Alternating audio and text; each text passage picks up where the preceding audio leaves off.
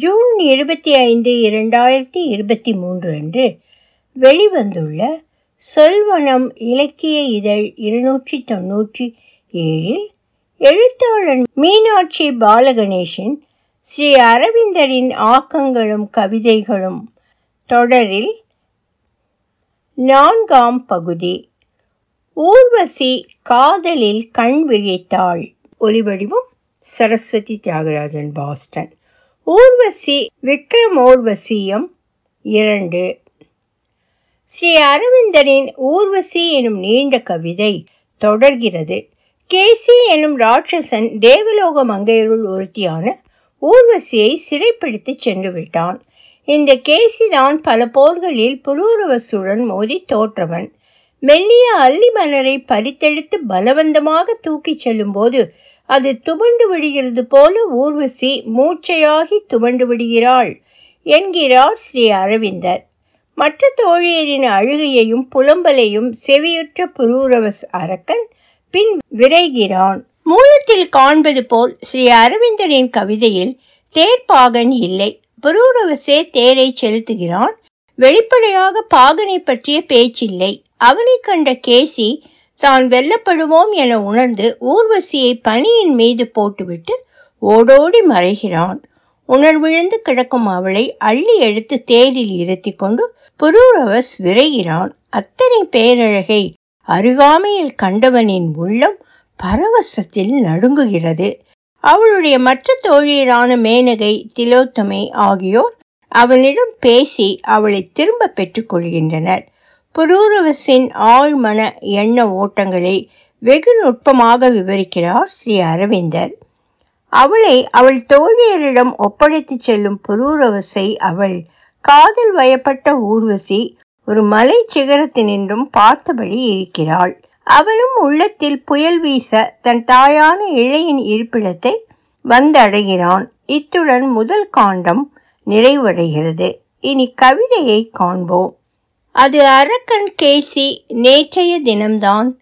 அலையலையான அவர்களது போரில் அவர்களுடைய சினந்த விழிகள் ஒன்றையொன்று சந்தித்திருந்தன.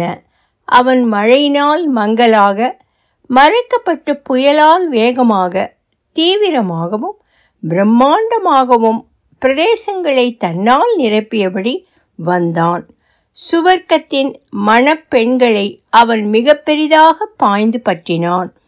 அவர்கள் காற்றின் வேகத்தில் சிதறடிக்கப்பட்ட மலர்களைப் போல் எல்லா வழிகளிலும் ஓடினர். ஆனால் அவன் குறிப்பிட்டதொரு அழகியின் மீது நூற்றி எண்பதாவது வரி மாயமாக பாய்ந்து இழுத்து பிடித்து புயலொன்று அல்லி மலரை தூக்குவது போல உயர தூக்கி அம்பை போல உயர் மேகங்கள் இடையுள்ள பனிபடர்ந்த சிகரங்களுக்கு மேல் பெண் தெய்வத்துடன் நடுங்கும் கிழக்கை நோக்கி விரைந்தான். ஆனால் இன்னும் பயங்கரமான வேகத்துடனும் விரைவுடனும் அரசன் புரூரவஸ் சுவர்க்கத்தினுடைய புயலென விசையென அவன் பின் விரைந்தான். திரும்பி நோக்கிய அரக்கன் புரிந்து கொண்டான்.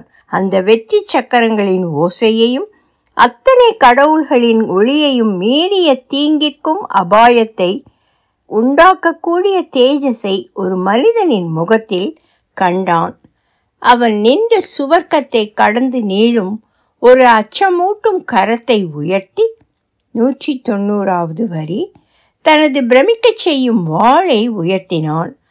ஆனால் மிகப்பெரிய வேகத்தால் மிகைப்படுத்தப்பட்ட குளம்பொலிகள் அச்சுறுத்தியபடி புரூரவசின் ரதத்தின் சக்கரங்கள் போரை சுமந்து கொண்டும் எதிர்க்க முடியாததொரு ரத சாரதியை புரூரவசை ஏற்றி கொண்டும் வந்தன. அந்த துர் அரக்கன் நிதானித்தான். எதிர்ப்பை, ஆத்திரத்தை, இயலாமையை காட்டிய கண்களை சுழற்றிய வண்ணம் அவன் கரங்களில் மயங்கி விழுந்த பெண் தெய்வத்தின் மீதும் அந்த பழிவாங்குபவன் மீதும் முரட்டுத்தனமும் பயமும் ஒரு வழியில் சாவின் தாளத்திற்கும் மறுவழியில் அவமானத்திற்கும் இடையே இருநூறாவது வரி சில பொழுதுகளுக்கு அவனை விதியின் ஒரு அலை மீது நிதானிக்க வைத்தன. அவனுடைய கொடிய மார்பினுள் வருந்தி புலம்பியபடி அவன் சுவர்க்கத்தின் கொள்ளையடித்த மலரை பனியின் மீது போட்டுவிட்டு கிழக்கே ஒரு கருந்திட்டன ஓட்டம் எடுத்தான். புது வானம் சிணுங்குகின்ற மேகங்களினின்றும் புதுப்பிக்கப்பட்டு உதயமானது. பெரிய தூய்மையான நீல வானம் பரந்த சூரிய ஒளியில் எழுந்தது. புரூரவஸ் அவனை தொடரவில்லை. ஆனால் தனது விரையும் தேரை பனியின் மீது நிறுத்தி அவளிடம் தாவி ஓடினான். பக்கலில் மண்டியிட்டு நடுங்கினான். பரந்த கூந்தலின் நடுவே பூரணமான அவள் கிடந்தாள். இருநூற்றி பத்தாவது வரி. ஒளி பொருந்திய அல்லிமலர் துவைக்கப்பட்டது போல் இருந்தது அவள் கிடந்த விதம். தெள்ளிய ஆடையினூடே ஒரு தோல் ஒளிர்ந்தது. ஒரு மார்பு திறந்து கிடந்தது. திவ்யமாக உயர்ந்து தாழ்ந்தது. ஒரு பொன் இறக்கை வீசி கிடந்தது. ஒரு வெதுவெதுப்பான செழிப்பான பிரகாசம் வெளிரும் வெண்மைக்கு எதிராக வரைந்தது போன்று அவளுடைய முகம் பனியின் மீது விழுந்து கிடக்கும் நிலவு போன்றிருந்தது. அரசன் புரூரவஸ் அனைத்தையும் நன்கு நோக்கினான். தணலாக ஜொலித்தான். தன் கால்கைகளோடே காதலின் தாபத்தால் நிலையிழந்து அவன் விதிர்விதிர்த்தான். போற்றினான் மிகுந்த ஆச்சரியத்துடன். சப்தம் செய்யாது. இருநூற்றி இருபதாவது வரி. மூச்சுவிடவும் மறந்து நிதானித்து மண்டியிட்டான். பெருந்தன்மை என்பது திடீரென்ற பிரமையாலும் தாபத்தாலும் கல்லாகி விட்டது போல காதல் மூர்க்கத்தனமான முயற்சியால் அவனை பறித்து அவளிடம் சேர்த்தது போல். ஆனால் பயம் அந்த பூரணமான குழற்கற்றைகளிடமிருந்து அவனுடைய உதடுகளை தடுத்தது. நீண்ட பொழுதிற்கு பின் அவன் முத்தமிடப்படாத அவளை எடுத்து தனது ஒளி பொருந்திய தேரில் கிடத்தினான். தானும் உடன் ஏறினான். அவளுடைய தொங்கும் தலையை அச்சத்துடனான ஆனந்தத்தில் தனது ஒரு கரத்தின் மீது இருத்தி கொண்டான். இன்னொன்றால் ரதத்தை செலுத்தினான். ஒரு கரத்தால் செலுத்திய அவன் கண்கள் அவள் மீதே அவளையே நோக்கி மூடிய விழி இமைகளையும் இதய துடிப்பையும் கவனித்தபடி அதில் இருநூற்றி முப்பதாவது வரி ஒளிந்திருக்கும் ஆத்மாவின் இனிமையை அனுமானித்தபடி. விரைவில் அவள் அசைந்தாள். அந்த அற்புதமான அகன்ற கோலங்களான கண்கள் அவனுடையவற்றில் உதித்தன. ஓசையின்றி தியானத்தில் இருப்பவை போல ஒரு அழகான தாமதித்த வியப்பு அவற்றில் ஊர்ந்தது. பின்பு கடைசியாக மிகவும் அழகான ஒன்று, அதாவது அவளே.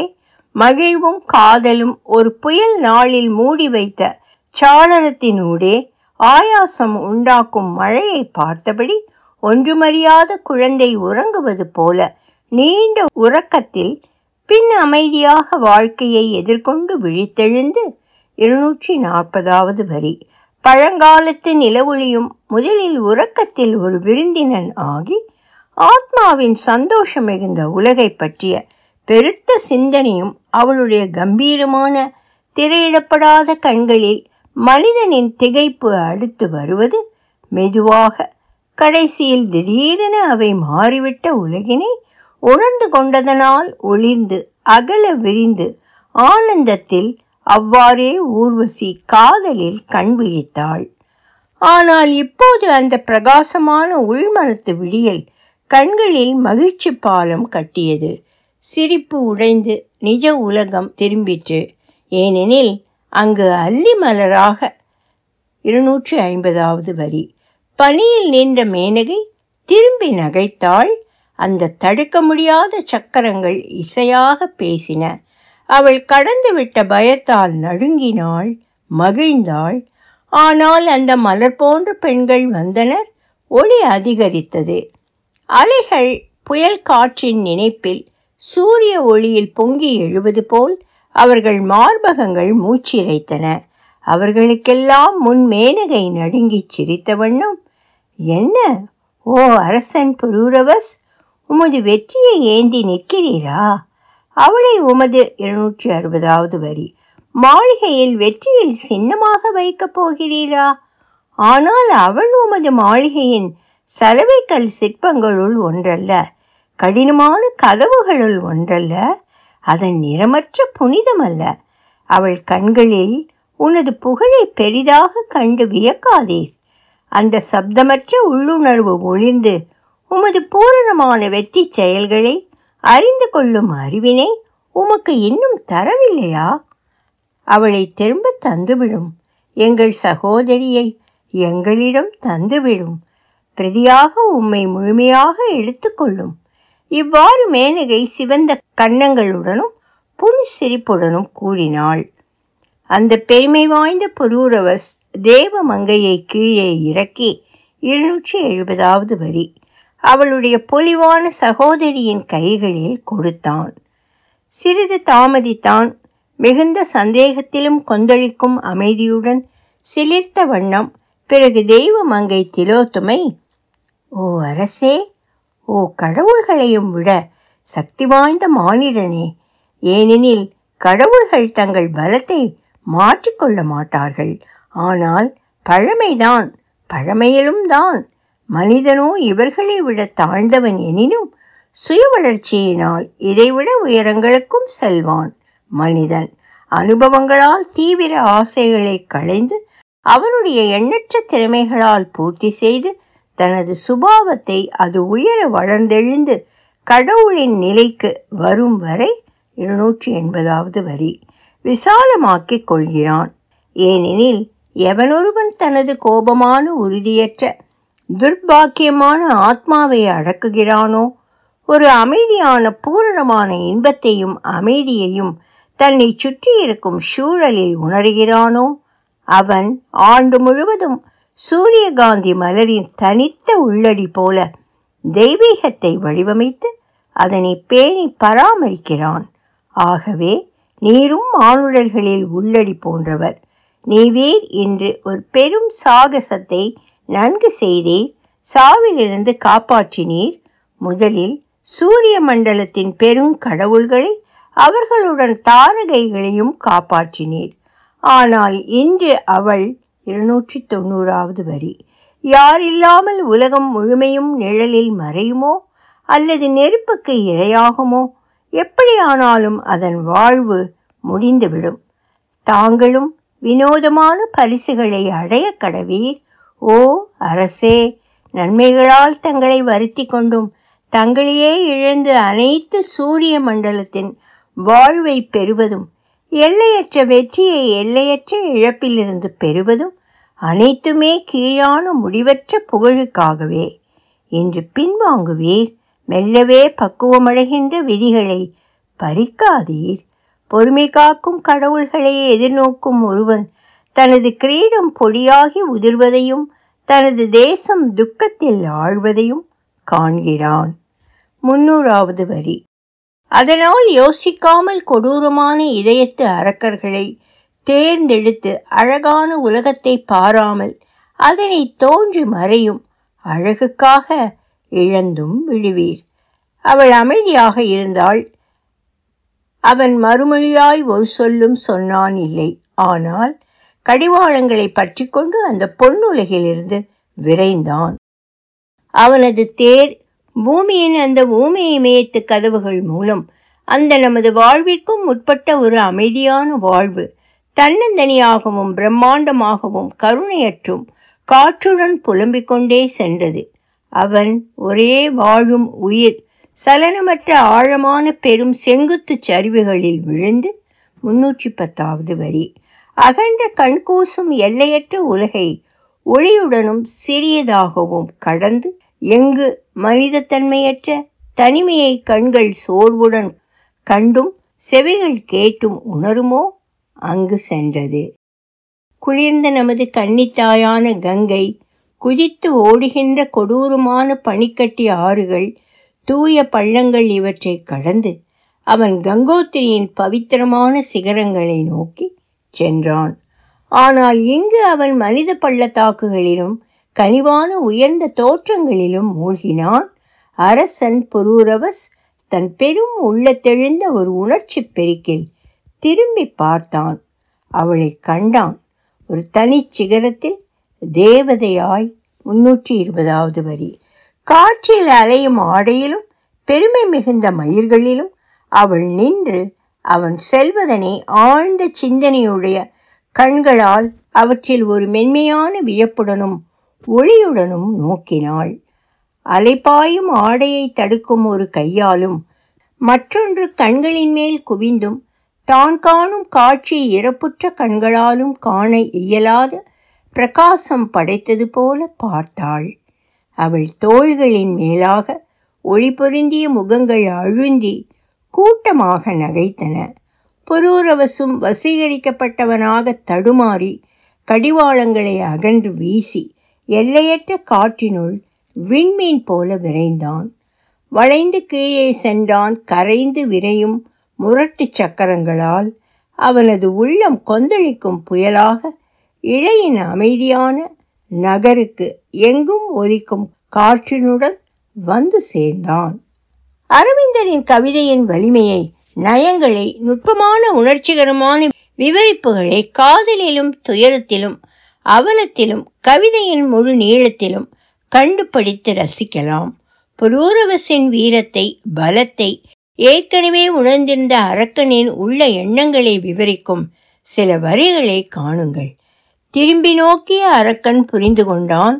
அந்த வெற்றி சக்கரங்களின் ஓசையையும் அத்தனை கடவுள்களின் ஒளியையும் மீறிய தீங்கிற்கும் அபாயத்தை உண்டாக்கக்கூடிய தேஜஸை ஒரு மனிதனின் முகத்தில் கண்டான்.